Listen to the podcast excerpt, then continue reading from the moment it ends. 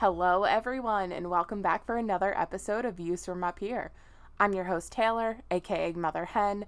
As always, we're on the awesome Fourth Wall Pop Network. And let me start off by saying I am so, so, so, so sorry that I didn't have an episode to release last week. Um, as I mentioned on social media, we hit a little bit of uh, technical difficulties, and I couldn't even tell you what happened. Uh, Geek Squad came to my rescue, but whatever it was, we're back up and running. Um, and of course, because of the gap in content, I had to make sure that this week's episode was extra long and extra interesting. So, uh, of course, I brought on a guest, and I feel like that's the only way that I could fill an hour and a half because Lord knows you guys wouldn't listen if it was just me. And yeah, so uh, hopefully you guys like it. Um, any kind of updates to provide for you. I think it's important. I've definitely addressed my recording schedule in previous episodes, but it's important to let you guys know that this little intro I do before we actually dive into the the topic, um, I record the night before I release the episode, so I try to give you guys the most up to date information. Um, I did go on a date yesterday, which was Tuesday, and it was a really good time. Um, we said we were going to go out for drinks and i would say like a half hour into it we decided to get food. Whether it's because we were both really hungry or both enjoying each other's company i'm not too sure. Um, but we ordered some appetizers split those and got another round of drinks. So all in all we were together for like three hours and it was a really good time. He might be listening to this um, so if you are hi i really enjoyed spending time with you. Um, but yeah, I mean, I don't think I'm overhyping it any. He said he had a good time. Um, I'm not putting all my eggs in one basket. I'm not thinking really too far into it, but it was nice to just have quality conversation with someone who seemed interested in what I had to say. Um, so we'll see where it goes. But there's definitely been less activity on the apps, um, and not necessarily because I'm pulling back purposefully, um, but I'm just not getting as many responses. And I'm trying to put any free time I have into more productive things, or at least more enjoyable things. So, spending time outside since the weather's been so much nicer, spending time with my dog, visiting family and friends back in Toms River, just stuff like that. So, um, I'm definitely not putting in as much effort, but they're not either. So, we'll see what happens. Um, but I think that's the only update I have for you guys. I don't, there's nothing bad, which is great, but also not great because the bad stuff is usually the funniest. But yeah, I'm not going to throw on um, an exit blurb onto this episode. I'm just going to cut it off and go right to the music. So um, I hope you guys enjoy it. I will definitely have another episode next week. Uh, we'll keep it rolling. I'll try not to have any more interruptions into our schedule. And uh, I'll see you, Mother Cluckers, next time. Okay, so I am here with Ashley DeFalcon aka one of my very close cousins. Um, we obviously have known each other my whole life, but we've gotten closer as we've gotten a little bit older. And I would say one of the things that we've bonded over the most is relationships. It's something that we felt like we could both come to each other with and talk it out. And like I said, as we've gotten older, I think we've become all the more wiser. And Ashley was kind enough to come on here on this episode with me and just talk out about some of the red flags and signs that relationships aren't going to work. She is a little bit older than me. Um, she is separated, so she has a very different perspective on the dating world than I do. And that's what I try to do when I bring people onto the show is give as many different perspectives as possible because mine is not the only one that you guys are experiencing and I'm definitely not an expert. So the more I can bring in the better. Um, Ashley, I'm happy to have you here today. Thanks. Uh, so, if you guys haven't been able to tell by the title of the episode already, and like I just said, we're talking about red flags. So, I guess where I want to start is I've said this on some of my other episodes before, so I guess I want to hear your take before we go further into the red flags. What are some uh, absolutely nots for you? Like, give me a couple examples of something that you wouldn't even consider when dating a guy. So, like, a hard limit for me is um, a smoker. I've never been a smoker. Both of my parents, as you know, are like pack a day, if not more, smokers. So I really like that's that's a non-negotiable for me. So what are some of your non-negotiables? I mean, yeah, smoking. Who wants to kiss an ashtray, especially when you don't smoke? You're not a smoker yourself. Exactly. And I also think that has to do with my childhood. My dad was a smoker pretty much my whole life, so it was like I remember sitting in the car and like just having that smell of smoke or even going to school knowing that your clothes smelled like smoke. Yeah. So that is a definite hard no for me.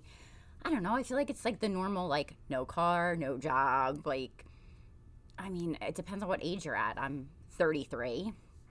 I am married currently, going through, I guess, starting a divorce, been separated for two years, and I am just getting back into the dating world. And getting back in, it's, it's, I am a lot wiser, and I feel like my limits as to what I'm going to accept and what I'm gonna and I'm not gonna accept are stronger than they were. I guess maybe like five, six years ago. Okay. I was only married for 11 months. Um, so that's an interesting story in itself. Yeah, maybe for another episode. Um, so for me, I mean, yeah, no car, no job. I'm a hard, like, no kids. okay. Um, that's just my preference because I've dabbled in the kid situation before. Um, Yeah, I, I mean, I've talked to a couple of guys that, and it didn't go very far. It's not like a serious or long term relationship, but I've talked to a few guys that were either going through a separation or were already divorced and had kids to worry about. And it's not that, like, I don't think I can handle someone else's kid so much as it's not just the kid. There's the previous marriage, it's are you co parenting? There's so much more to it than that. I know you said earlier when we were kind of brainstorming this, it's something that you want to experience with someone else. I don't even know if I want to have kids or not. That's still like very up in the air for me. But I just don't know if I'm physically able to take on someone else's baggage, like something that they've already established with somebody else. see, I don't look at you can't look at it as baggage because kids are not baggage. True. um, it has to do with the other people and elements that are now going to be part of your relationship. yeah. I've tried the kids before. It came down to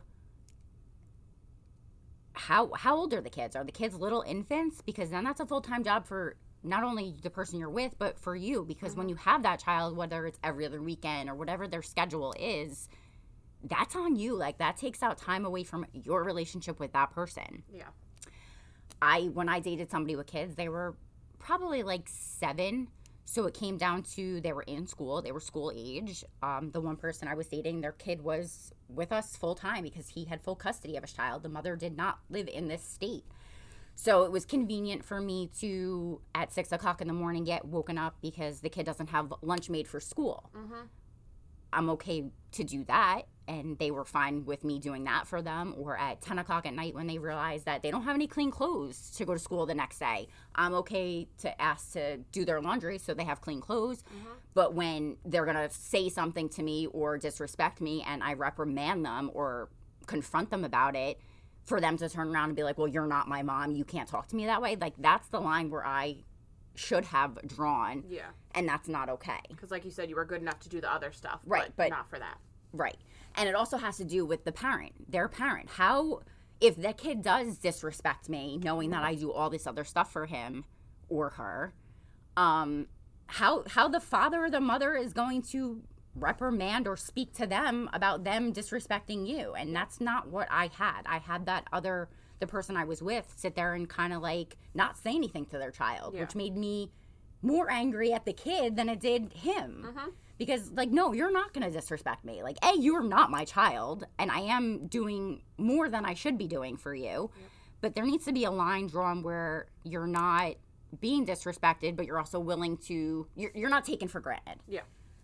So yeah kids for me is a no at this point in my life again i'm 33 And you've I want- experienced it, uh, like I said, like for me, it was like a, a talking stage or a very short relationship, if that. You've experienced it somewhat long term. So it's not like you're cutting it off without really knowing anything about it. Like you have these experiences, you've been through it enough to know it's not for oh yeah you. we live together Yeah. in both situations of me dating somebody with a child like we live together so again the one child was with us 24 7 because they lived with us and he had full custody. And the other one it was a couple days during the week and every other weekend. And that situation wasn't really ideal for me either because it's it, it, it, the mother and the father didn't really have a good relationship. So it was like well i don't want her with my kid or Yeah.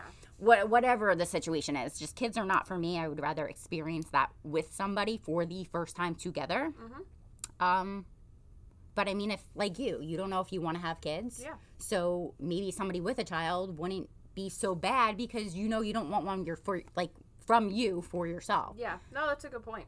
Um, yeah, so kids are, are, are no for me. Um, addicts are a no for me too because I've I can't say they're a no. I'm not gonna label somebody for being an addict or having some kind of Disease, past. yeah. Yeah. Um, I just didn't really have a good experience. Yeah, that's fair. I actually I talked about it so in the episode with my friend Max, um, we were just talking about it was a very generic like dating episode for the most part and I actually cut that part out because I said the same thing you said just now. It's like I don't want someone who's an addict or in recovery and the way I was explaining it didn't come off clear. I sounded like a complete asshole. So I was like, "You know what? Let me just cut it out of this episode." So I'm glad you brought it up because now I have a chance to say it the right way and gather my thoughts. I've also been with people who were struggling with addiction and or in recovery and the one long-term relationship I had with somebody who was in recovery that really wasn't an issue. It came up for a brief amount of time where he wasn't feeling the most stable. He felt like he might have had a relapse. He didn't end up having one, thankfully. But it was um it was a dynamic and it added dynamic to our relationship that was very hard to navigate because you're somebody's partner, you're supposed to be there helping them through it. And I almost, even though I'm clinically trained to deal with that sort of stuff, I wasn't familiar with it as a girlfriend. Like, what do you need me to do? Because they feel so vulnerable and almost embarrassed in the moment. Um, and I just, I, I didn't know what to do. So it was very, it was very difficult and we overcame it. So if I was to date somebody in recovery again, I think that would be okay, depending on how much time they have. But someone who's actively struggling with it, and it doesn't matter if it's drugs or alcohol or even gambling, it's just a very, I need somebody who is okay with and comfortable within themselves and has their stuff together before we can even try because that's just another layer. So with me, I didn't even have that opportunity to Yeah. decide if I was willing to do that or not do that. Um, I was dating somebody, we were living together. Everything happened very quickly. So it was Memorial Day weekend, and we went to a bar down here by the uh, on the ocean, and his friends from up north came down, and everyone drank. So everyone was drinking and having a good time. The day ended.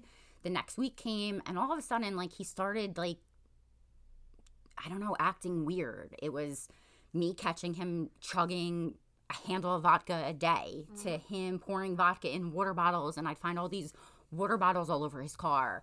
Then that quickly turned into him disappearing and me tracking his friggin' phone to find him in not good areas of where we live in the state. Mm-hmm. And come to find out one night, he was like, now that I know, nodding out in our room. And I'm like, what is, what is going on? He was an insulin dependent diabetic. So I'm like, is his sugar low? Holy shit, what do I do? Do I give him insulin? Do I check his sugar? Like, I had no idea what to do. He always had needles on him because, again, he's an insulin dependent diabetic. So him crouched down like almost in like a squatting position like just nodding back and forth and like swaying. I'm like sitting there googling because me i don't do drugs. I've never done drugs in my entire life. I don't even drink really i'm like i don't even know what the hell's going on And at the time, you weren't familiar with diabetes at all either because No. hardly anybody in our family had it. So it's not like you were exposed to that either. Right. So I'm sitting there in the middle of the night Googling what the hell this is. Come to find out that he's full blown heroin addict. So here I am, like, not even wanting to go to work because I'm like, what is he doing? Where is he? Well, like, is he lying to me? Um, one day he came home and he's getting undressed and he takes off his socks and like all these little folds fall out of his his socks and I'm like, what the fuck is that? So he quickly like picks them up and flushes them down the toilet bowl. Well, here I am googling what the hell that was and it's heroin. Go in his car and I find all these little little rubber bands everywhere. I'm like, where are these rubber bands coming from? I don't know. It was from whatever excuse or he gave me, and come to find out that the little rubber bands is what holds the freaking packets of heroin. So, I mean, that relationship was insane. We were going on high speed chases in each other's car down the freaking parkway, and like, it was just not a healthy relationship. And then that led to being physically abused and getting smacked and punched in the face. And it, I, at that point, you don't know what to do because it feels so it just feels not it doesn't feel real Yeah. so then it's like do i break up with this person and do i kick them out of my house and not know what's going to happen to them because uh-huh. you do care about the person. Yeah, because you're human. It's it's human instinct to care about other people, but at how the bad they same are. time, who's more important, me or him? Yeah. And I wasted a good amount of time on on that relationship. Yeah. And I don't even remember to this day how it even ended.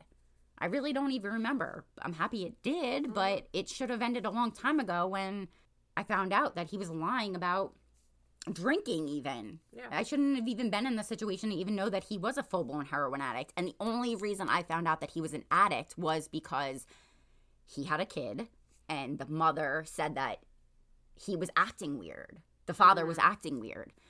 So I'm like, you know what? I I mean, I don't know him that that long. You've known him for a lot longer than I have. She's like, I'm telling you right now, he's using. I'm like, mm. what do you mean he's using?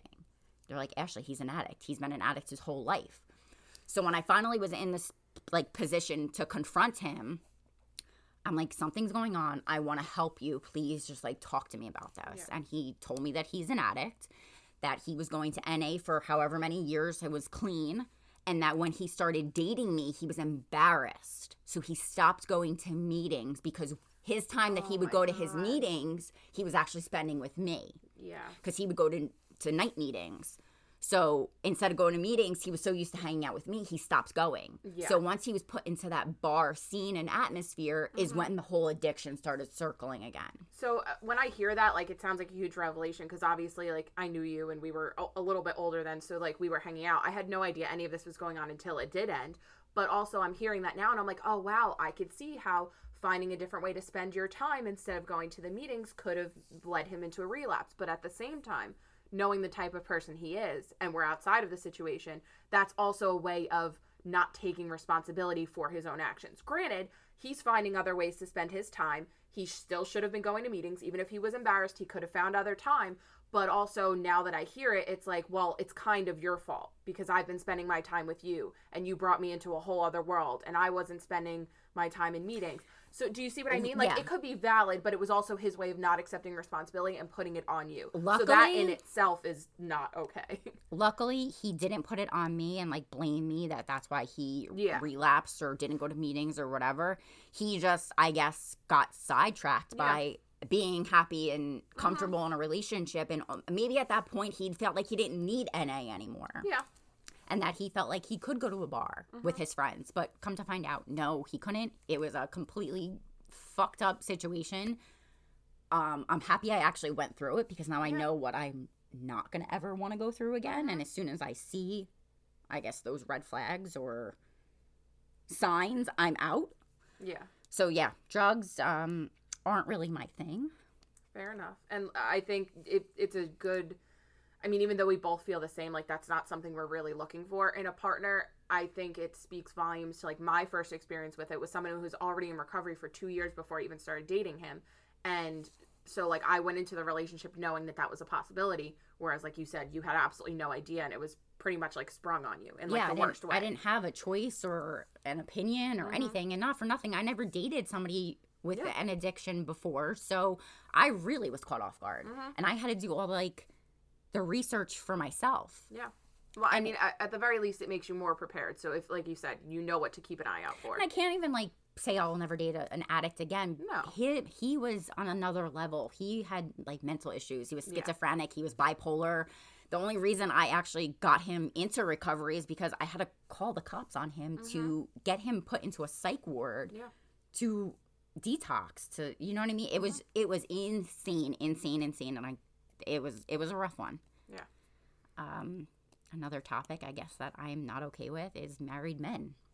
Which sounds like it should be obvious, but for a lot of people, it's not on both ends. for a while. I don't know what.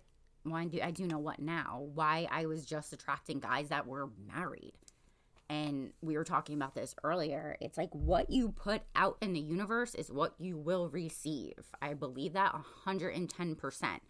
So here I am entertaining these married men for whatever reason that they would tell me, oh, we're separated. We still live together because of the kids, but I sleep on the couch and she sleeps in the bedroom and there's no relationship there and blah, blah, blah.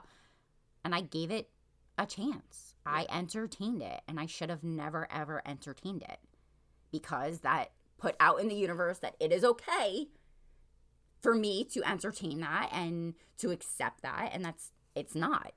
And outside of like, because some people, when you say like put it out in the universe, a lot of people are going to roll their eyes and they're not going to believe that stuff. I believe firmly like what you put out there is definitely what you get. But at the same time, too, it's it's a mentality. It's like like you said, you're willing to accept it, so you're automatically for the next person. Like let's say this first married guy didn't work out, obviously. Um, and the next one comes along, you're already in the mindset, well, like, oh, okay, so his situation might have been similar to this one. And I'm, I'm very empathetic, so I could totally see where he's coming from. And if we're not, like I said, talking about the universe, it's just what you're willing to accept or excuse. But uh, like I was, yes. Yeah. But what I was saying was like, this is what I was getting, like one after the other after the other, and I like Yeah. stopped myself, and I'm like, why am I only attracting married men? Mm-hmm. So I mean, I I guess in a, in some kind of way fall into the same category because I still am married and I am dating. Yeah. I, I guess it has to do with the situation. Like I've been separated from my husband for two, two years now, Mm-hmm. so that's like, and we don't live together. Like once I left, there was it was done. That was it. Yeah. So these people are still in the home with their wives or husbands and their children playing house, and here you are, the other girl that's trying to make a relationship with somebody that's still pretty much in a relationship. Yeah. And I'm sure there were some omissions there or some like twisted truths too. Yeah. They were leaving stuff out. Whereas you, you're much more upfront. Like whoever you're dating to or talking to, if you guys get to that point, you have no problem laying all of your cards out on the table. Whereas these guys who are probably still living with their wife because they're trying to make it work or somebody in the relationship wants to make it work and they're not really expressing that. They're just kind of seeing what's out there. Even if they, even if their marriage is done, Mm-hmm. you don't have to live together. Yeah. You can live with a family member. You can rent your own place. You could buy your own. You don't need to. If that's not something you want to still pursue, you don't have to do it. So Yeah. I'm not buying the whole like we live together because of the kids. Like no, I'm out. Um, That's a red flag for me, and I am out. That is not okay. And if you are trying to date again, Mhm. you can't expect somebody to be okay when you're still living in the same house as your spouse. No. So you're telling me Definitely your wife's walking down in the morning, no bra on, in her underwear, whatever the case is, and uh, my no, my man is not. Yeah. That's not okay. I agree. I'm not dating that. No, definitely not. And I I like that we brought this up because I just got done telling somebody else it. I think I actually said it in another episode. Like I've obviously come across some eh, criminals. Like I don't even know if that's like a good way to categorize them, but I've come across some not so nice people that have bad criminal histories and I do sit there and because people have said like it's the type of people you're attracting and I'm like what about me? What about my on my dating profiles, what am I putting out there that's attracting these people? And now that we've discussed it in length, I guess it is because I'm a fixer. I'm someone who wants to help. I'm someone who's very understanding. And I think I give, I guess I'm giving that vibe out there that I'm willing to make that work. And that's why I just said what you put out in the universe is what you receive. You're putting, from what I've seen, what I know about you, you're putting your fixer or, you know what I mean, mm-hmm. counselor vibe out there, and that's what you're receiving. Yeah. When your feelings and what you want are more important than what you're willing to do for somebody. Exactly. And I need to put, You need to My- be super mindful about what you're saying, how you're going about it. I mean, and it's crazy to even think that we have to do this, but mm-hmm. when you keep getting the same kind of people over and over again, you need to stop and be like, well, listen, the only common denominator between myself and these people in this relation these relationships is me. yeah. So it's something that you're doing. So you need to be super mindful like, all right, what am I putting out there? Maybe I shouldn't put out there that I'm a, a counselor or a therapist or whatever. And maybe I want to track that. Or maybe my intro of introducing somebody, I maybe should leave that out. Yeah. No, that's a good point, and I, I definitely need to consider that. And when we were talking earlier, I mentioned my um, me dating. I think I referred to him as Chef in the first couple of episodes, but the guy I originally started this podcast off dating, um, when things fell off between us, he was having trouble managing his ADHD meds. He was taking them on and off because he felt a certain way instead of talking to his doctor and adjusting them. And it was causing mood swings. It was causing him to feel like he needed more time to himself and that he couldn't make time for me and so forth and so on. All of these excuses, but being in that situation made me realize that I I have no problem if I'm with somebody and they go through a, a tumultuous time or some kind of life changing event and they need somebody to get them through it, fine.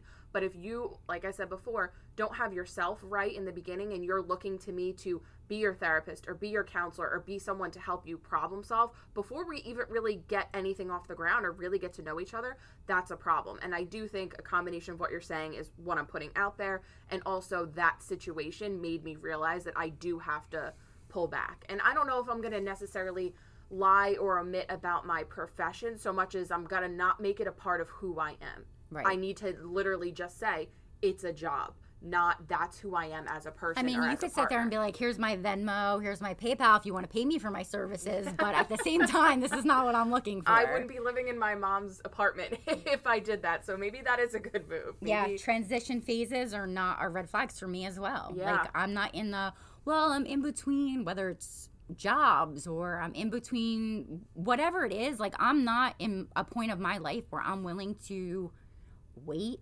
or be stuck in some kind of pending situation mm-hmm. hoping and waiting for this person to figure out their shit. Like I'm not. No. I am not. I know what I want. And if we were talking about this before, like I've the more the older I guess I get, not that I'm saying that I'm old, but the more relationships I am in, the wiser I get and it's to the point where like to a T, I know what I want and I mm-hmm. know what I'm not going to accept.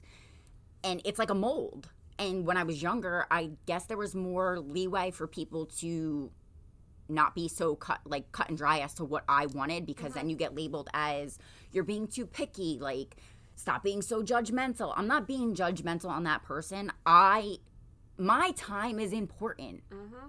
My time is important just as anybody else's time is important. So that's great that they're going through through a tran uh, transition phase and they know you know they need to work on things yeah.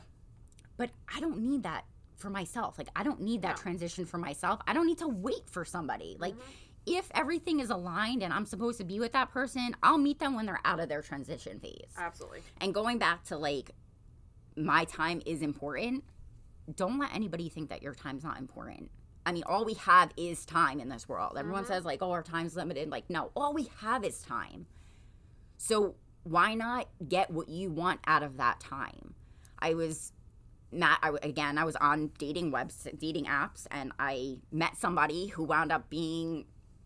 We had mutual friends, I guess you could say, and uh, it was always the thing of m- making time. Like, when do you want to hang out? Plans would fall through, and I am very cut and dry now. So if something keeps on happening, I'm calling you out on it. Mm-hmm. I don't know if anybody else is going to call you out on it, but it's not okay for me. And it's either you're going to change it or you're not going to change it. And no, I'm not being a bitch. It's just I know what I want and I'm not wasting my time. Yeah, when, if you keep doing what you've always done, you'll continue to get what you've always gotten, or whatever Yes. that inspirational poster is that was hanging up in school. So if you continue to let them flake on you and cancel on you and They're like, going to think oh, that that's eventually- okay. That your time is not important and you're not a priority. And I used to hate when I used to hear like don't make them a priority when you're an option. Like, no, bro, that's exactly what it is. If I am not on the top of your list, guess what? I am out. I'm out.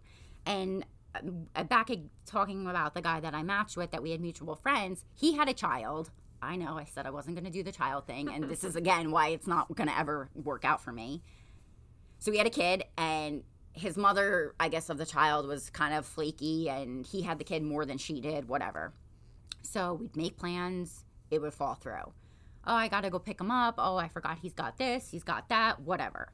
So it came down to a point where I said, please respect my time. Like mm-hmm. you're canceling on me last minute when you probably have known for a couple hours that we're not gonna hang out. Yeah. My time is just as important as anybody on this earth's time. And that motherfucker sent me a picture of his child and said, Your time isn't as important as his. And I said, Excuse me? My time is important as everybody's. Mm-hmm. Respect my time. I'm not saying that I'm more important than your child. No, it's not what I'm saying. No. I'm an understanding person, but respect my time. Like, you could have told me that we're not going to hang out or what the situation was hours ago. Yeah, because he knows his baby mom too. Like he knows his son or Right. daughter's mom, so he knows to expect this of her. Or like if I haven't heard from her by now, I'm probably not going to. So let me just let Ashley know. And worst case scenario is he tells you at 12 o'clock when he realizes he's not going to get rid of his kid or pass him on to his mom. Then he could say, Oh, wait, you know what? She actually ended up picking him up. It was a little bit later than I thought, but I'm free now. Are you still available? It's always better to err on the side of caution and not make somebody wait around for you. And then, surprise, stuff ends up working out. Yeah, this was like an hour before we were supposed Yeah. to hang out. I'm like, hey, what's going on? Yeah. Oh, well, I got so and so. I can't, his mom didn't pick him up or his mom's running late, blah, blah, blah. Now, mind you, in the beginning of us talking, he always said that he's super flexible, he's super free. Hmm. Don't give somebody that perspective of you if that's not really what it is. Why are you making yourself seem one way when you're not? Like, guess what? And that might work out with somebody else who has a child that's in kind of a similar situation for you. Yeah. But you need to respect people's time. And that's whether you have a child or you don't have a child or you're running late for whatever reason or it's not going to happen. That person deserves respect for their time. Absolutely, and I, I mean, I haven't come across something like that because again, kids are very infrequent in my my dating experiences. But it's like, I don't know. Let's say it's a Monday, and they say, "Hey, like, let's hang out on Saturday." Okay, great. What do you want to do? Uh, well, let's go grab dinner at such and such, and then like we can hang back out at my place. Great. So these plans are made on Monday. The rest of the week comes by. We don't really talk about it because it's already established. And now I said Saturday. Saturday comes around, and I'm like, okay. I'm, I woke up. I got myself showered at least. I had breakfast, but like now I'm sitting here wondering when we're gonna hang out. Granted, I could be like, hey, when are we hanging out? But if you were the one who made the plans and you wanted to see me, and you know I'm basically sitting around waiting because I've already established I'm not doing anything else, it's not respecting my time. So again, it's not the exact same situation, but it's just like I don't know why people think it's okay to keep others waiting. Maybe they don't mind. But again, like I feel like if the roles were reversed and I asked somebody to hang out and I wasn't keeping up with them and letting them know step by step, like, hey, we're gonna hang out at this time and we're gonna do this, they probably wouldn't be okay with that. And I just don't know why why people don't value each other's time. It's crazy. Because like you said, that's all we have. I think it's the whole like it's a swipe on somebody else that could be it could be something better. People don't take I guess relationships nowadays or even like the dating world as far as like apps and stuff very seriously Yeah. because I guess people do flake or whatever the case is, but it's always well if this doesn't work out, I'm sure if I swipe five more times I can find somebody else. There's a sense of instant gratification there. it's Until- like if something's not going to work, there's plenty of other options. until you click with somebody that you're so excited about, Mm-hmm. you're not going to get that five o'clock Saturday. This is what we're doing. You're going to get that. Yeah, we'll hang out on Saturday, and then Saturday comes, and you don't know where you're going to dinner. You don't know what you're doing. You don't know when it's going to happen. Like Mm-hmm. it's not. It's not there. If it's not, you know what I'm saying? Like when you get Yeah. that wow factor from somebody, there is no questioning where, when, what. Yeah. And, so that's a good point. It's not even necessarily just about them not valuing my time. It's just, it's not prioritizing it. Like hanging out with me on Saturday is not necessarily priority to them because we're probably not clicking. And I, at one point, especially early on in like my dating ventures, took that personally. Mm-hmm. But that's another thing that I've learned. Like you said, as we go through shit, we experience it. And I've learned to not take this stuff personally because it doesn't speak to who I am as a person. No. It's not that I'm so shitty that they don't look forward to hanging out with me. We're just not clicking on that level. But I definitely think if a, a red flag is that if you're not a priority to them, it doesn't mean they're a shitty person, but it could mean that they're just not into you. And They're that's, not right for you. Yeah, and that's something that a lot of people need to not ignore because the minute you get the plans get pushed back or they get rescheduled, I'm not saying that shit can't happen. Like maybe their car does really break down or maybe they are stuck with their child. Like you can understand that to an extent, but set limits for yourself. How many times you're willing to let that happen before? Well, especially like the person I was just talking to that sent me the picture of their kid saying like your time's not more more important than his. Mm-hmm. Every single time I post something, number one to message me about it. Yeah. Number one to be like, when am I going to see you? Bro, you had twelve chances to see me. Mm-hmm. Like you're you're off. You're off my list. I don't even think about you. I don't respond to your messages anymore. Like you lost your opportunity because you did not make me a priority and you did not value my time. Mm-hmm. I don't care how good of a person you are. I don't care if when we did or if we did we I mean, I did hang out with him once. Mm-hmm. How great of a time we had. You've already fucked that up. Yep. Because if you're this early on showing me that I don't really matter to you, then I'm out. Like I don't need to waste my time there. Mm-hmm.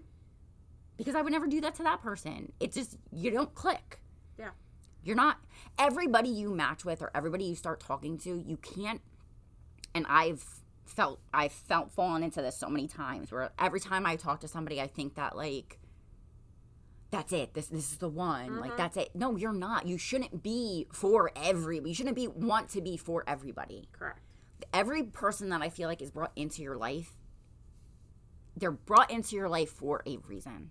But it may not be Whether the that reason is you got to experience 12 more restaurants, then Mm-hmm. you got to experience 12 more restaurants. Or you've got to realize that maybe talking to somebody that's say a smoker isn't for you. Like Mm-hmm. everybody in your that's brought into your life was for a reason. It might not be the reason you thought it was, and that's okay, and that's good because it, you take that lesson, value, whatever, and you move on with it. And then they, that's when I said, like, I know to a T, I have a, a mold as to what I want.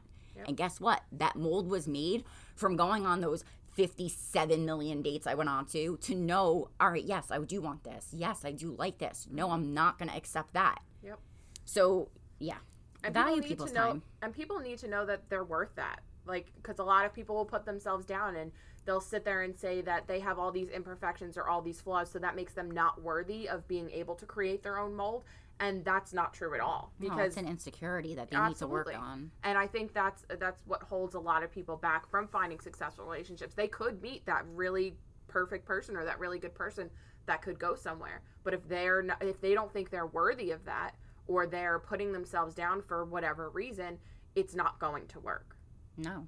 Yeah, you're right. Um, everybody's worthy of anything. I mean, if you don't feel like you're worthy of something or you sh- you don't you shouldn't how do I put it? You yeah, I guess you're just not worthy or you don't deserve. You don't deserve it. Mm-hmm. No, ev- you deserve everything you want. And guess what? You should get everything you want. I hate when people like say like, "Oh, what do you think you want your cake and you want to eat it too?" or whatever that saying is. Yes. Yeah. Yes, I want my cake and I'm going to eat it too. Because what the hell is the point of having cake if I can't eat it? That's a really good point. Yes. Yes, you you should have your cake and you should enjoy it.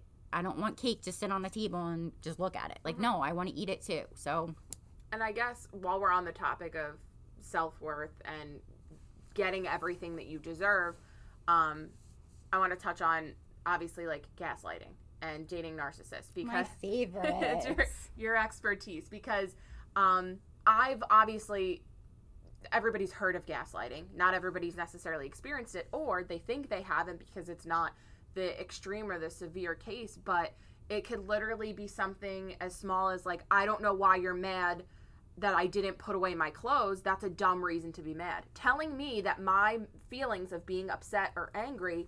It, that's gaslighting. Telling me that it's not valid. My feelings are true to me. They're negating your feelings. Exactly. And I think that's a huge red flag. I don't think anybody. a lot of people know, truly know what gaslighting is. I think it's a, a very um, overworked and overused phrase. So I think you're right. I think, yeah, gaslighting and being narcissistic go hand in hand. And I don't think a lot of people truly know what that is. No. um yeah there it's a fun i guess topic to talk about or even to be in. Super super fun. Highly recommend it. Not. Um yeah narcissists and gaslighting. So i don't even know where the hell to begin with this. I mean, I, examples are helpful because, like I said, like I just gave the example of like I don't. That's dumb that you're mad that all I right so something happened to me just the other day where somebody i was i'm seeing currently seeing um it's going great mind you but i get anxiety when i am not driving a, my car or a car. Mm-hmm. Like if, if i am not driving i get anxiety. Don't know why nothing traumatic happened to me. But anyway he was driving i was in the passenger seat and i have a fear of people coming into my lane or, or coming close to me in the car. So i we were driving and i felt like somebody was coming close on his side. He's driving and um, i kind of gasped and i grabbed his arm not aggressively just grabbed his arm like a. Like someone would do if like you stop short and they kind of like reach over. So grabbed his arm and he's like, "What? What, what? What's the matter?" I'm like, "I just got nervous. Like I thought that that person was coming like really close to us. I got nervous." And he started like kind of getting loud and yelling at me, and I just stopped him and I'm like, You're yelling at me for feeling scared and nervous. Now you're making me feel that being scared and nervous is a bad thing. Mm-hmm. Like you're yelling at me and I feel like I'm in trouble because I was scared. That's like yelling at like a little child because they're scared. Mhm. Like now they're going to think that they can't be scared because they're going to get in trouble. Like y- you need to bite that in the butt from the beginning and I actually said that to him. I said what you're doing is not okay and I'm not going to accept that. So I'm not Like- asking because I don't know, but just for the sake of this example, how would you have liked him to react? Like what would have what would have been an acceptable reaction? Well, I mean, this isn't the first time something like this has happened. Like he knows how I am when he drives. Yeah. um he how would i liked him to act or what i would have liked him to say was to be like kind of like okay. reassure me Yeah. yeah yeah definitely reassure me Mhm. Yeah i would have wanted him to kind of just sit there and say like oh my god i'm so sorry like Mhm. i i had it under control like they i I didn't I was they weren't coming over to our lane like just reassure me don't make me feel that how I felt was wrong Yeah. because I was scared. It Mm-hmm. wasn't I was trying to like be controlling or like I was legit scared Mm-hmm. and that is not a wrong feeling. So don't ever let somebody make you feel like how you feel is wrong or you shouldn't feel that way or there's something wrong with you. That is that's kind of being gaslighting. No, it absolutely is. And I think it's also important too is because like you obviously had the wherewithal to like stop him and be like, "Hey, how you're treating me right now or how you're reacting to my reaction is not okay."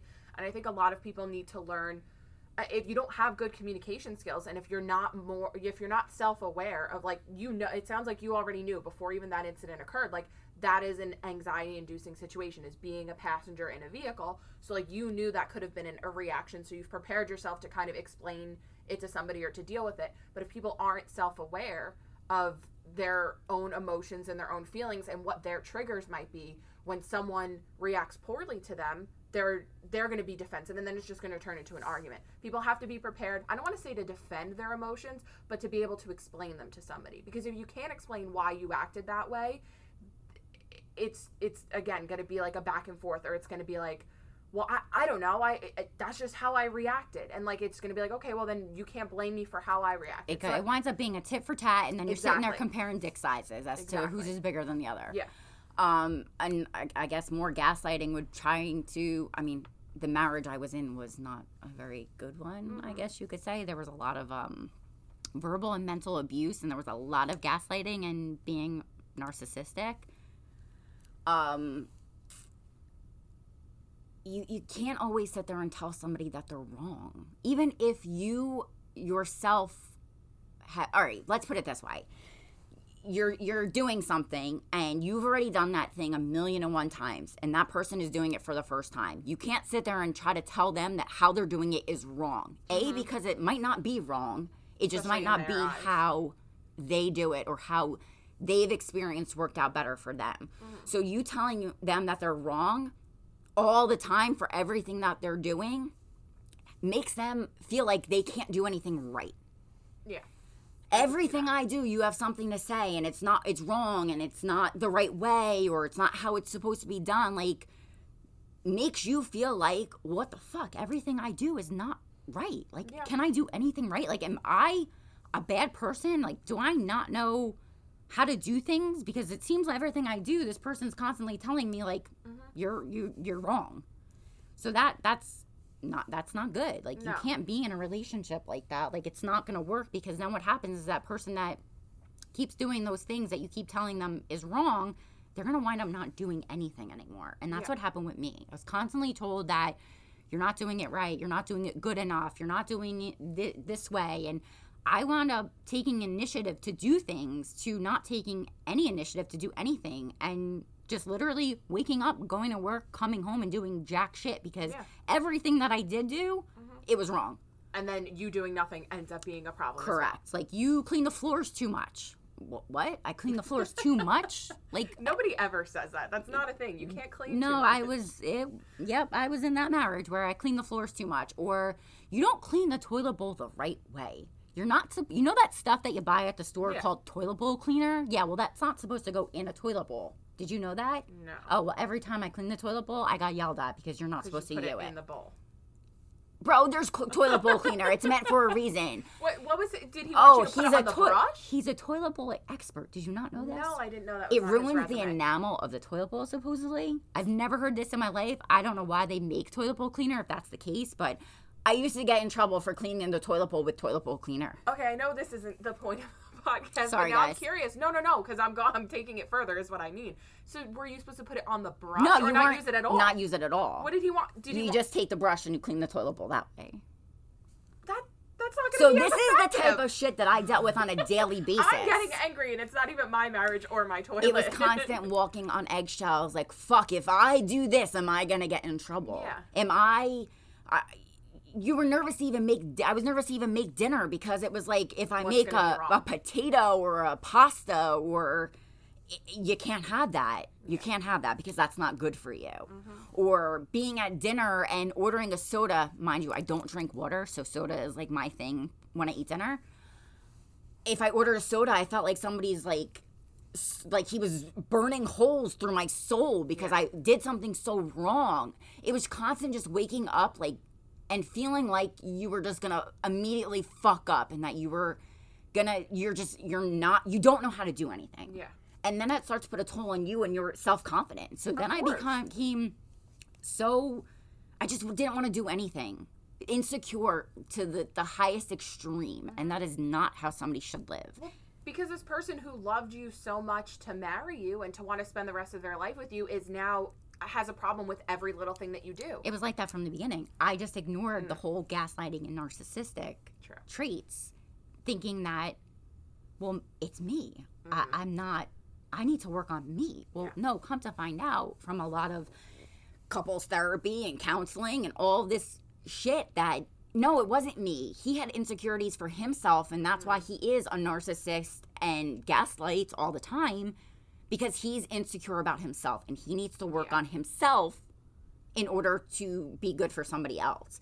and, and- that's why we don't ignore them early on so then you don't get married and only last So- 11 months. Now that we were the whole topic of this is red flags, when him and I first met, he is 14 years older than I am. So when I first met him, um, we went out and it was, How old are you? Like, I already knew how old he was, whatever. And I'm like, Have you ever been engaged? And he's like, No. I'm like, So you've never been married? And he's like, No. I said, Do you have any kids? No to that one either. As much as me being, I think I was 27 or 28 years old, I love that he had never been married, never engaged, never, no kids. Mm-hmm. As much as I love that, I was questioning in the back of my head, why is he 40 something years old and he's never experienced any of that? Like, Yeah. you've never, like, even were with somebody for a long time and maybe had a child, like, nothing ever happened. Why? Or even came close to proposing something. Nothing. And he would always say, Well, I haven't felt, met the right one. I haven't found the right one. Well, years later, we get engaged. Not even years later. I think it was a Oh, year yeah, later it was within like a year. we got engaged, we got married 11 months later, and 11 months after that, I left. And now I look back and I'm like, I know exactly why he was never engaged. I know why he never had a child. I know why he was never married. It all makes sense now. And those were three red flags. I can't say they're red flags because I, that's what I wanted in somebody. In hindsight, they're red flags. Yeah, because of his age. Mm-hmm. Um, and now I look back and I'm like, it makes perfect sense. So those things that were just n- maybe putting up a yellow flag, maybe it wasn't Mm-hmm. red. I should have listened to you because I would have never been in the situation I'm in now. Yeah. I, But not that I regret it because I've learned so much about myself Oh, and what I want again in a person that I, I don't regret it. But I should have looked back and held on to those yellow flags, we'll say yeah. and maybe entertain the relationship longer before pursuing an engagement and a marriage and now being separated and going through divorce maybe mm-hmm. those things wouldn't have happened because i went through a lot being gaslighted all the time and being put down Mhm. but at the same time he was the one that needed to do work for himself Yeah. so if I waited before getting engaged, he would have maybe had more opportunity or time to look at himself and work on himself. Yeah, and maybe that marriage would have lasted. Exactly. Or you would have had time to just recognize more, even if it's just collecting more yellow flags. Like enough yellow flags. Would turn into a huge red flag and I would have walked away. Right. Yeah. So But- it, it, I think the, I mean, we're not done by any means, but just to kind of bring things full circle and explain why why we're going into detail like this is just to prove that like don't ignore anything. Even if it is a yellow flag and it's not a blatant red flag like they're hitting you within 2 weeks of dating like it doesn't have to be anything extreme but if something feels wrong trust your gut. Our guts are there for a reason. Yeah. Yeah. You're I mean it sounds so obvious it's not a but so- coincidence. Like I don't believe in coincidence. Everything happens for a reason. Like Yeah. it's just not a coincidence that it happened. No, that happened for a reason at that time because it was supposed to. yeah it wasn't just a bad set of scenarios And this is again what we were talking about earlier. Um, I so believe in like the 90 day rule. Mm. A lot of people don't even know what the hell the 90 day rule is. And no, it's not 90 days of not having sex. So 90 days is I feel like when you truly find out and know who that person is. Three months. Yeah. So in those three months, if there's yellow flags, red flags, whatever, add all of them up. Keep a little like note in your phone as to like this situation happened and it made me feel this way. At the end of those 90 days, if you can say to yourself, I can live with these things, then keep pursuing that relationship. Mm-hmm. If you look at those things and like, there's no way that I can ever live with this forever, or there's no way that I could pursue this for even like uh, five years, like, then get out now. It's better to get out early on Yeah. than waste not not waste time, but like experience time with that person, knowing that that person is a certain way that you do not like. Yeah. I mean, if it's them being loud chewer, them being a loud chewer, like okay, well maybe that person doesn't even know that they're a loud chewer. So you're gonna want to bring that up to them. And these yellow or red flags that we're talking about, address it to these people. Yeah. That, And when guess you, what? When you mentioned the 90 day rule before, that was something that I wasn't sure. I was like, so are we just supposed to sit back and observe and like not say anything? No, No. You definitely have to say You want to see something because a you want to see that person's reaction to how how they react to something that's bothering you or something that you're bringing to their attention. If they get super defensive, Mm-hmm. then you know that that's how it's going to be no matter what you're bringing up to them that bothers you. They're going to be dis- defensive and it's going to be a tit for tat like it's just going to be a fight. Um so with the 90 days, no, you're going to bring it to their attention. You're going to want to see how they react. And guess what? Ba- like the loud chewer that I was just talking about. If they chew loud, and that is something that absolutely irks you to no end, and you know that you can never live the rest of your life with a fucking loud chewer, and you address it to them, maybe they don't even know that they chew loud. Yeah. And maybe they're like, fuck, holy, I don't want to be a cow at a mm-hmm. restaurant with you. Like, I'm going to be mindful of that. But if it's something that, like,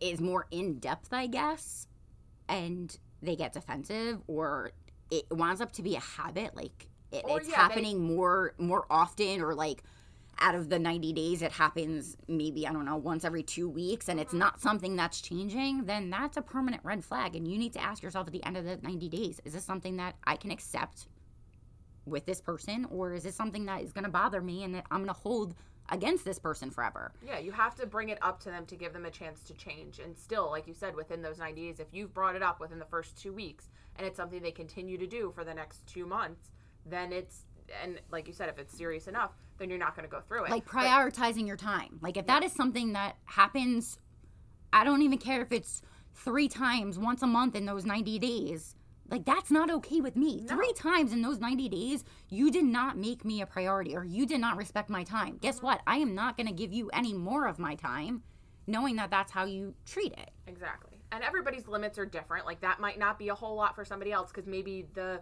person that like if a guy's flakes on you once every month for the first three months, if the woman on the receiving end of that is a flaky person herself, that may not be a it might deal. balance each other out Exactly. right So everybody's limits are different. The examples we're giving aren't necessarily like the end all be all rules. But when you're agreeing in your head to this 90 day period, set limits for yourself. Like, okay, I've brought it up. If he does it X amount of more times, or if he does it even just one more time, I'm done.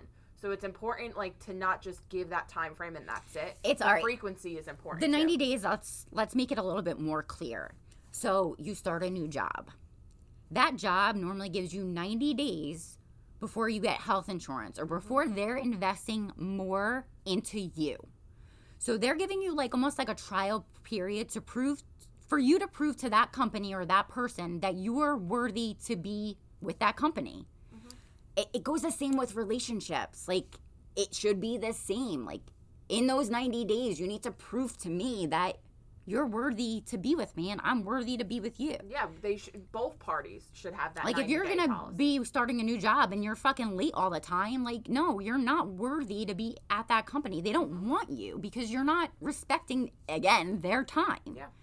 So it, it's the same thing. Relationships, whether it's you know what I mean, it, a job, a relationship, it's the same thing. And I truly, truly stand by the 90 days. Yeah. And I think, like you said, it's also in that 90 day period if we're going to apply to jobs, but then back to a relationship, it's to see if you like the job too. Like the interview and the ad for the job. Goes for both ends. yeah, all of those things ahead of time. It all sounds good, but until you're in the thick of it, like until you're in it, you don't know if it's going to work out for you either. So I think we're sitting here saying, like, ladies, you should have this 90 day policy for guys, vice versa. Everybody should have it for each other because it's not just if you're good enough for me, I need to be good enough for you too. Again, everybody's time is important. Yeah, and after those 90 days is when you really, you know what I mean, you get more benefits out of that relationship or job, let's say.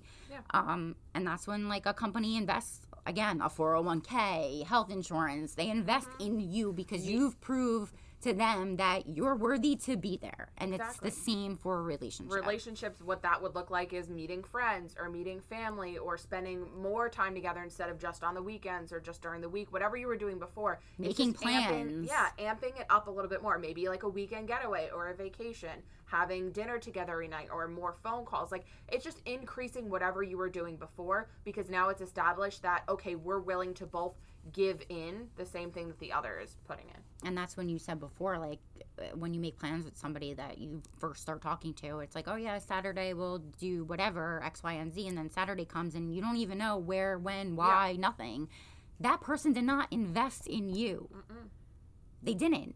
So you know what i mean? You didn't even need to wait the 90 days. No. You figured out right then and there and then uh, it's like I've going been- to a job and uh, starting a new job but they don't tell you where it is or what time to be there yeah or they what don't your give you schedule the keys is. to get in the building like you- no you're not that it's done. It's No, done. Do not let someone waste your time. And if you do invest time in somebody make sure it's mutual and that you know what i mean? You're getting the same in return or you're willing to accept whatever they're getting if it's more or less or whatever in Mm-hmm. that relationship I've been guilty of i think falling victim. I mean, everybody- everybody, has, has. but I've I've definitely I've engaged in a lot of one-sided relationships, and I've I've especially like I said, getting older, trying to be more established. I've realized that that's just not something that I want to do anymore. And a lot of people don't get to that point until way later. Like they could listen to this podcast and be like, "Oh wow, that all sounds like really great. Like I'm totally going to try the 90 thing." And then it's just not they're not ready for it. They're just they're still willing to entertain all of this bullshit because attention is attention. And well then they're gonna get the wrong attention or the, the right attention and it's gonna be a whole mix and Exactly. I do think people have to be open and willing to receive this information and actually work towards it because it's it, you could sit there and say like, yeah, I'm going to do that in 90 days, but then you have to hold yourself accountable. Like well, it it's like the sounds same good. with you when you're like, I Yeah. keep getting in relationships and I keep getting people that have, you know what I mean, mental issues or whatever and whatever. Like, it, you need to step back and look at yourself, and it takes work. Like, it, Mm-hmm. I, no relationship is effortless. Like, it's not. No, it's not supposed to be like It's not supposed to be a job either. Yeah. You need to put in the same amount of work, but it shouldn't be hard work. no. And when you keep getting the same thing over and over again, like I said, there's only one common denominator between you and all these relationships, Yep. and it's yourself. So And you need to to step say back. that you deserve th- to be treated that way. no, it's a lesson that you haven't Yeah. learned yet, and you're not going to learn the lesson until you realize that it's even a problem, Mm-hmm. number one. And how do you fix it? How do you go about fixing that? What do I need to do myself so this doesn't happen to me again? And guess what? You'll get wrapped up and you might forget, but then once it happens again, you're like, oh, fuck, it's happening again. Let me step back. What did I do here that I could have avoided this from happening again? Well, scientific method. You just got to figure it out. this thing called life. It's Yeah. it's a it's definitely a journey. Absolutely.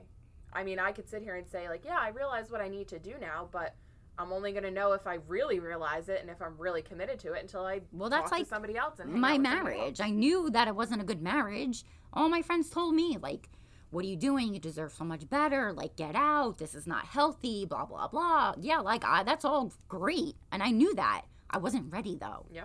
I didn't, wasn't mentally ready. Because guess what? If I left when somebody told me to left, leave, I might fall back into the same situation with another relationship. Yeah. Because I didn't fully learn my lesson.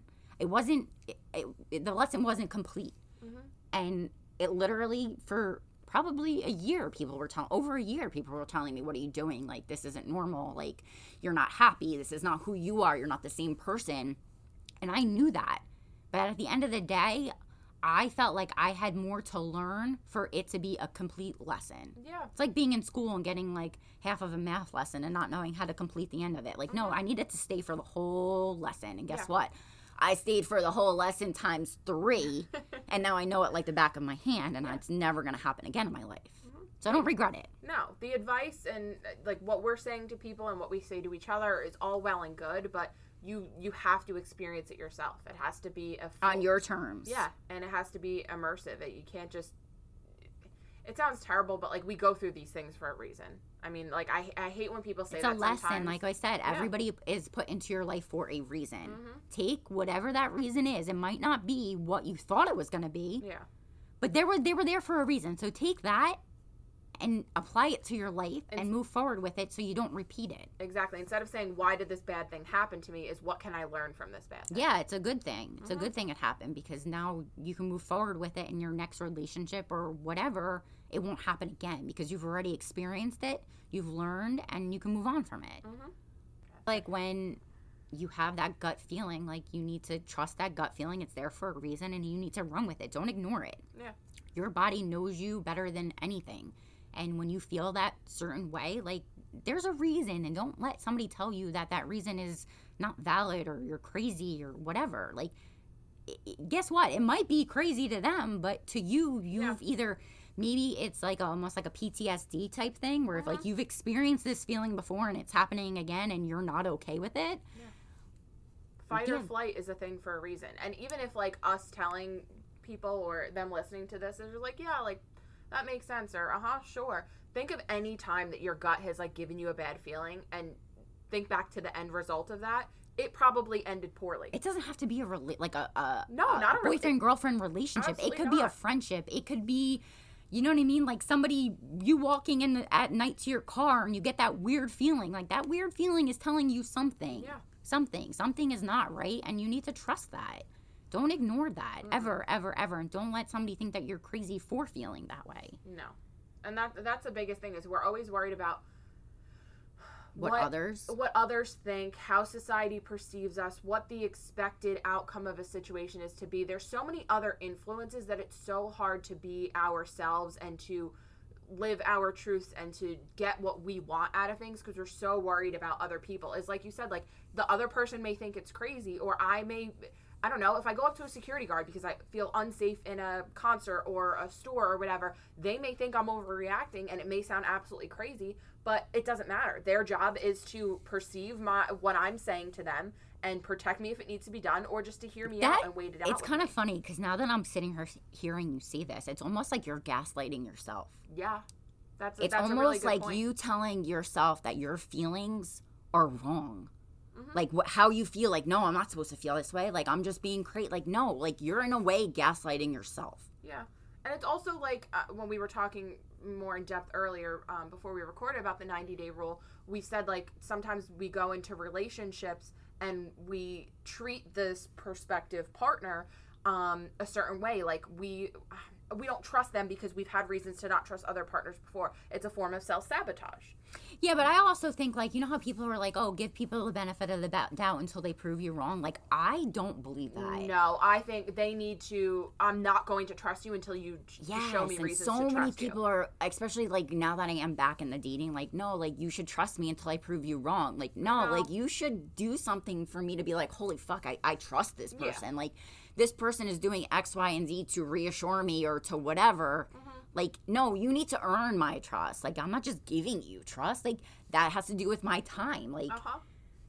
you me trusting you right off the bat is just me giving you all of me and all of my feelings for you to possibly ruin it like no Yeah. like you need I- to prove to me that you deserve my time and you you know what i mean you're gonna i guess cherish not cherish you're gonna value my feelings yeah. yeah. No, I, I think the example that I gave was poor, but I was kind of just piggybacking off of the idea that like we do self sabotage. We are our own worst enemies, and we I do think that's a really good point. Is like we can easily gaslight ourselves. Like I'll stop myself from saying something because I'm telling myself it's crazy. That person may be like, "Oh my god, you feel that way? I'm so sorry." They can respond very well to it, but because past experiences before You were told or- that you were wrong. Exactly. So yeah, gaslighting is terrible, but we also like end up doing it to ourselves. It's almost like and this goes further, but it's like almost like the cycle of abuse. What we see is what we do and what we put out there. no, yeah. So like if we're being gaslit, we're either going to gaslight other people or gaslight ourselves. Mm-hmm. So it's important to recognize it not for the sake of saving that one particular relationship, but preserving yourself and preserving what may come after. Well, it. that goes to like uh, back to what we were talking about is like you need to realize what self-aware. yeah, what you're doing. Yeah. and what your triggers are. And a lot of people don't realize that. Like they, uh, if some if that car situation happened, maybe with me, because like there, I could admit that I still have a lot to work on for myself, and there are a lot of triggers I haven't identified yet. Like if I feel an anxious feeling, I'm feeling that for a reason. I don't know what happened around me that made me feel that way, but I'm at least aware of the physical emotion. So like if that car thing happened to me, I may just be like, I don't know, I got I got scared, and instead of being able to say this happens to me when I'm in the car with anybody as a passenger. Well, I think it also has to do with I when I was married, like we went through a lot of I said this before, like a lot of counseling, a lot of therapy. Yep. Um so I even though I don't even want to like say it wasn't because of me, but the reason we're not together is because of him and he Yeah. knows that. So I at the same time was in these therapy sessions realizing we're not there because of me, but I learned a lot more about myself. Mm-hmm. So yeah, in those situations where something's not right to me and someone's gonna try to tell me that I'm wrong or crazy because I'm scared or nervous, like no, I'm not crazy. Like mm-hmm. I'm not crazy for feeling scared. Like you need to be with somebody that doesn't want you to feel scared or, or have anxiety and how they're going to react to you having anxiety and being scared is huge it's a key it's huge. Yeah. it's huge and that's how you know if that person is going to be able to work with you or not work with you. Mm-hmm. And again the 90 days like if this car the situation that happened in the car happens i don't know in other situations and he gets defensive like oh my god you need to like chill out like you shouldn't fucking feel this way like why, why are you acting this way Yeah, like we've already covered this, and the fact that you're still reacting the same Is- way is a problem. Right. So I mean, if this keeps happening, th- that's something on my 90 days that's Mm-hmm. not to ever go away and it's not to change and I'm not to accept that. So that's not to work out for me. But I'm super aware of it Yeah. and I'm able to tell that person I have no problem telling people about the 90 days when I'm dating them. Mm-hmm. Guess what? This is in my 90 day thing, and if, if it doesn't change, like this is a huge thing for me, and Yeah. I'm not going to be able to move forward with it. It may look like a compromise. It may not. It may be like, okay, next time, like if I, if I do feel scared, like I'll try not to grab you because that could be a distraction. Like I'm not saying in this particular situation that's what you guys discussed, but it doesn't always have to be the other person just completely catering to you. It could be. No. I acknowledge that that might not have been the best reaction, but it's still my reaction. So how are we gonna fix it? Yeah. And, I Don't make it a red flag for me. Don't make it a red flag that if I'm scared and I'm nervous that you're going to tell me that I'm wrong. yes. Don't make that a red flag because that red flag's not going to go away. Mm-hmm. How about you turn around and be like, if I if I mean something to you and you know me driving in your car as a passenger Mm-hmm. could potentially make me feel this way, if I mean something to you, you will reassure me that Yeah. listen, it's okay. Like I have it. There's no reason to be nervous. Mm-hmm. Like don't fucking yell at me. Don't yell at me. No. Don't tell me that how I feel is crazy. Because it's not. And guess what? At the end of the day, you're going to regret it because that's going to be a red flag and we're no longer going to be together yeah, because it's of it. gonna push you away. Um, and that's something like it, not necessarily um, in a situation like this, but something I found myself saying with Chef, the guy that I dated earlier um, in starting this podcast, and just other guys in general. But it's something I keep reminding myself, like if there's any kind of disagreement or argument or misunderstanding, it's me and you versus the problem, not me versus you. Yep. And that's a really a lot good- of people don't look at it that way. no, they don't at all. Like if I'm reacting or if I'm telling you something you're doing is bothering me, the the action itself is the problem. Not you we- and I. Exactly, and we need to work through that action. It's not I'm coming at you, you are the problem. and then you have to get defensive toward me about Exactly. it. Right. And that's a nor- to be defensive is a normal reaction. I think that also has to do with the type of relationship that that person, I guess, wants with you or how they feel toward you. Yeah. Because if I'm with somebody and I truly want to be with them and care about them, I'm going to be like, holy fuck, I don't want you to feel that way. Yeah. I'm going to do whatever I can to not make you feel that way or to reassure you to not feel that way. Mm-hmm. If that person is getting defensive, then that relationship maybe isn't what you think it is. Yeah, they don't even have to be a bad person for reacting that way. It's just not what they're willing to do for, you, in Right. that relationship. And that's a red flag. That's Yeah. Mm-hmm. the whole topic of this discussion here is red flags. Like then yeah, that's a huge red flag and you're not on the same page as that person. And you're not and take that and move forward with it. That Yeah. doesn't mean that that relationship was or whatever was terrible and it was wasn't supposed to be like no, you learned something from that and you have to move forward with it. Mm-hmm. and I feel like this ties into this topic a lot, but I said it at the end of I think my last episode. It's easier to discuss or to talk about what you expect out of a relationship than to have to hold that back and complain about what's wrong later on. Be upfront. Say this is what I expect or this is what I'm looking for and this sounds so obvious, but a lot of people don't do it. And this is what I'm looking for in a in a partner. So let's try to aim for that instead of kind of just keeping your your wants and desires to yourself and then complaining later on down the road when it's not going out that way. Well, they didn't know that you were expecting that of them, so how can you get mad at them for I think that has to do with a lot of like online dating nowadays. And we were talking about this before. Like, Mm-hmm. you've felt like you've come across people that it's kind of like they just want a casual relationship. Yeah. And me, on the other hand, I don't come across that. We're on that. We were on the same dating apps. Yeah. So why are you getting one way and I'm getting another way? Is Mm-hmm. I don't get the guys that just want to casually date or hook up. Like, no, that doesn't happen. And I think it's because I truly put that out there from the first second I talk to somebody. Like, what are you looking for? And I've had guys get mad at me. Like, what do you mean? What am I looking for? I'm not looking for a wife tomorrow. Like, okay, that's cool. But are you looking to just hook up or are you not looking to just hook up? Yeah. Because I could tell you right here, if you're looking to hook up, it's not for me. Mm-hmm. I'm looking for something more serious. And I found myself like that's always been my mentality. Like as long as I've been on the, these apps, with an exception of like maybe the first two or three months, where I was like, I didn't have sex with my ex for six months to a year towards the end of our relationship. I need to like let out some steam. But for the most part, I was always looking for something serious. I did find myself either not bringing it up early on because I didn't want to scare them off, or uh, kind of like softening the blow and being like, yeah, well, like I just want to like see what happens. But deep down inside, I fucking knew what I wanted. So when I didn't get that from that person, I was mad at them, but I really only had myself to blame. because you're not valuing your time. No, and I See me, I guess I, I had it's because I went through Yeah. so much therapy and everything with being married that like no, like if you're looking to hook up, that's not what I want. yeah, I'm respecting my time and there then that goes back to that per, that mold of exactly what I'm willing and want from a person. Mm-hmm. exactly. And what I've, I want to give somebody. Yeah, I've hurt myself because I'm gonna say I've hurt myself. They haven't hurt me. Right. I mean, some of them could have just been assholes even after I made everything clear.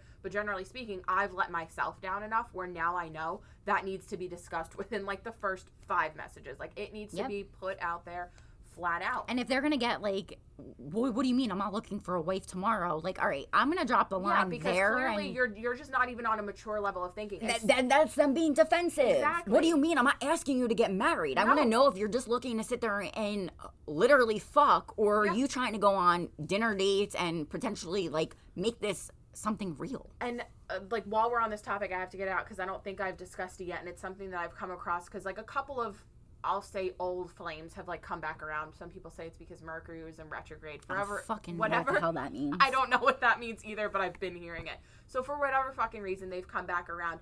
And even if it's just new guys it's something that i when they ask what you want or when i ask what they want and i say like i want a relationship and they're like a very common answer is yeah but like you have to be friends first or like yeah but like we need to date.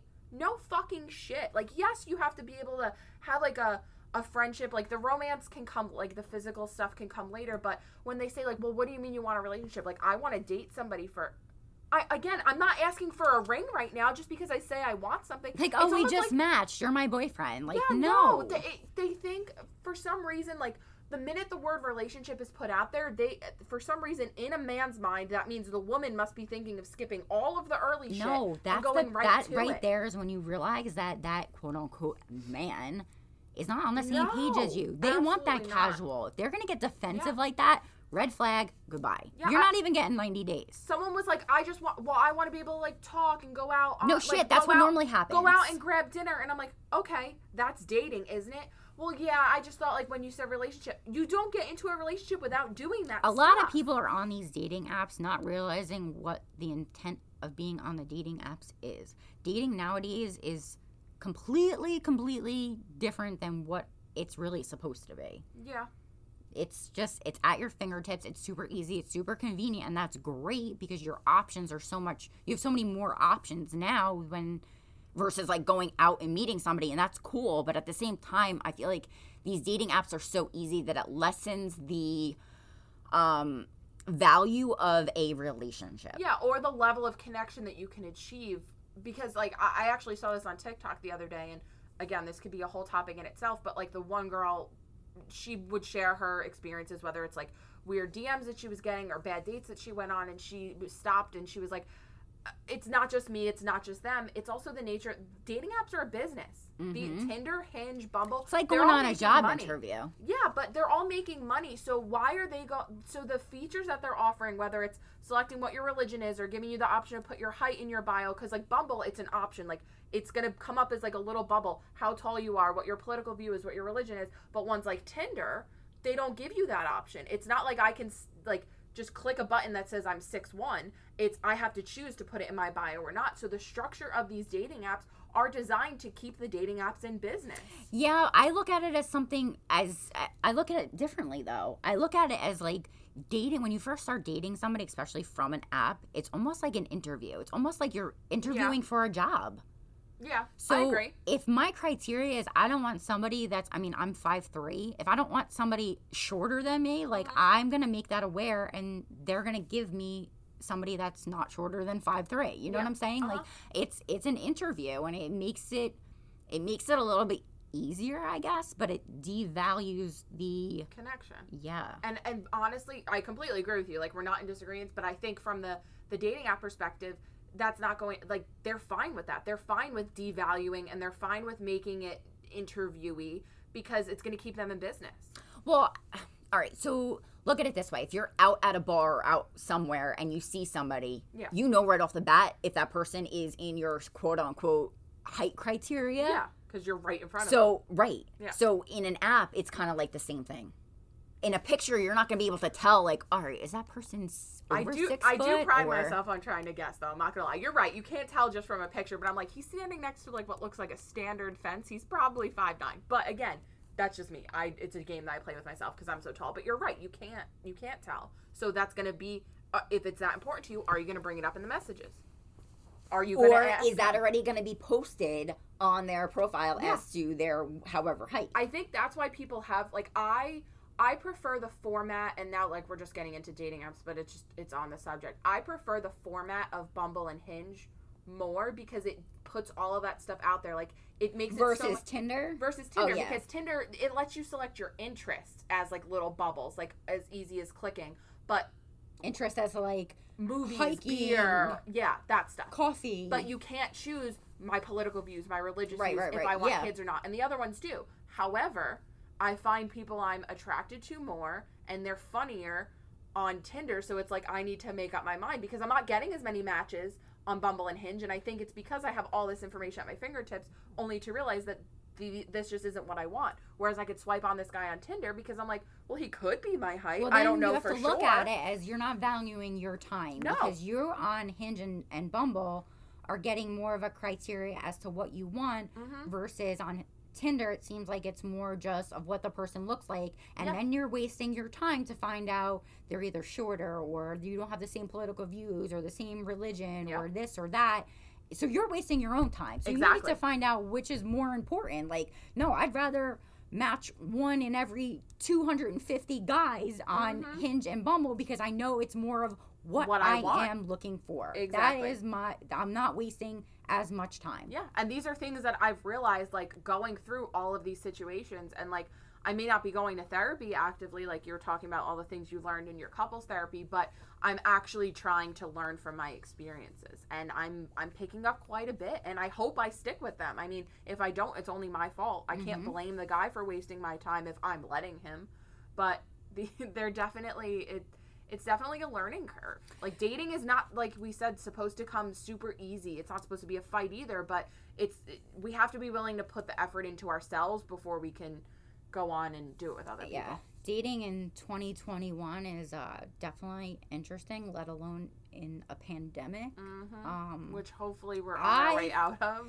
when i was younger again i'm only 33 so i'm talking about like when i was 18 years old Mhm. If if i thought dating was gonna be this hard i don't even know what i i, I don't i really have no idea what I i have would have joined done a convent sooner, like I said I would when I was this- little. It's rough out there. Yeah. It is rough.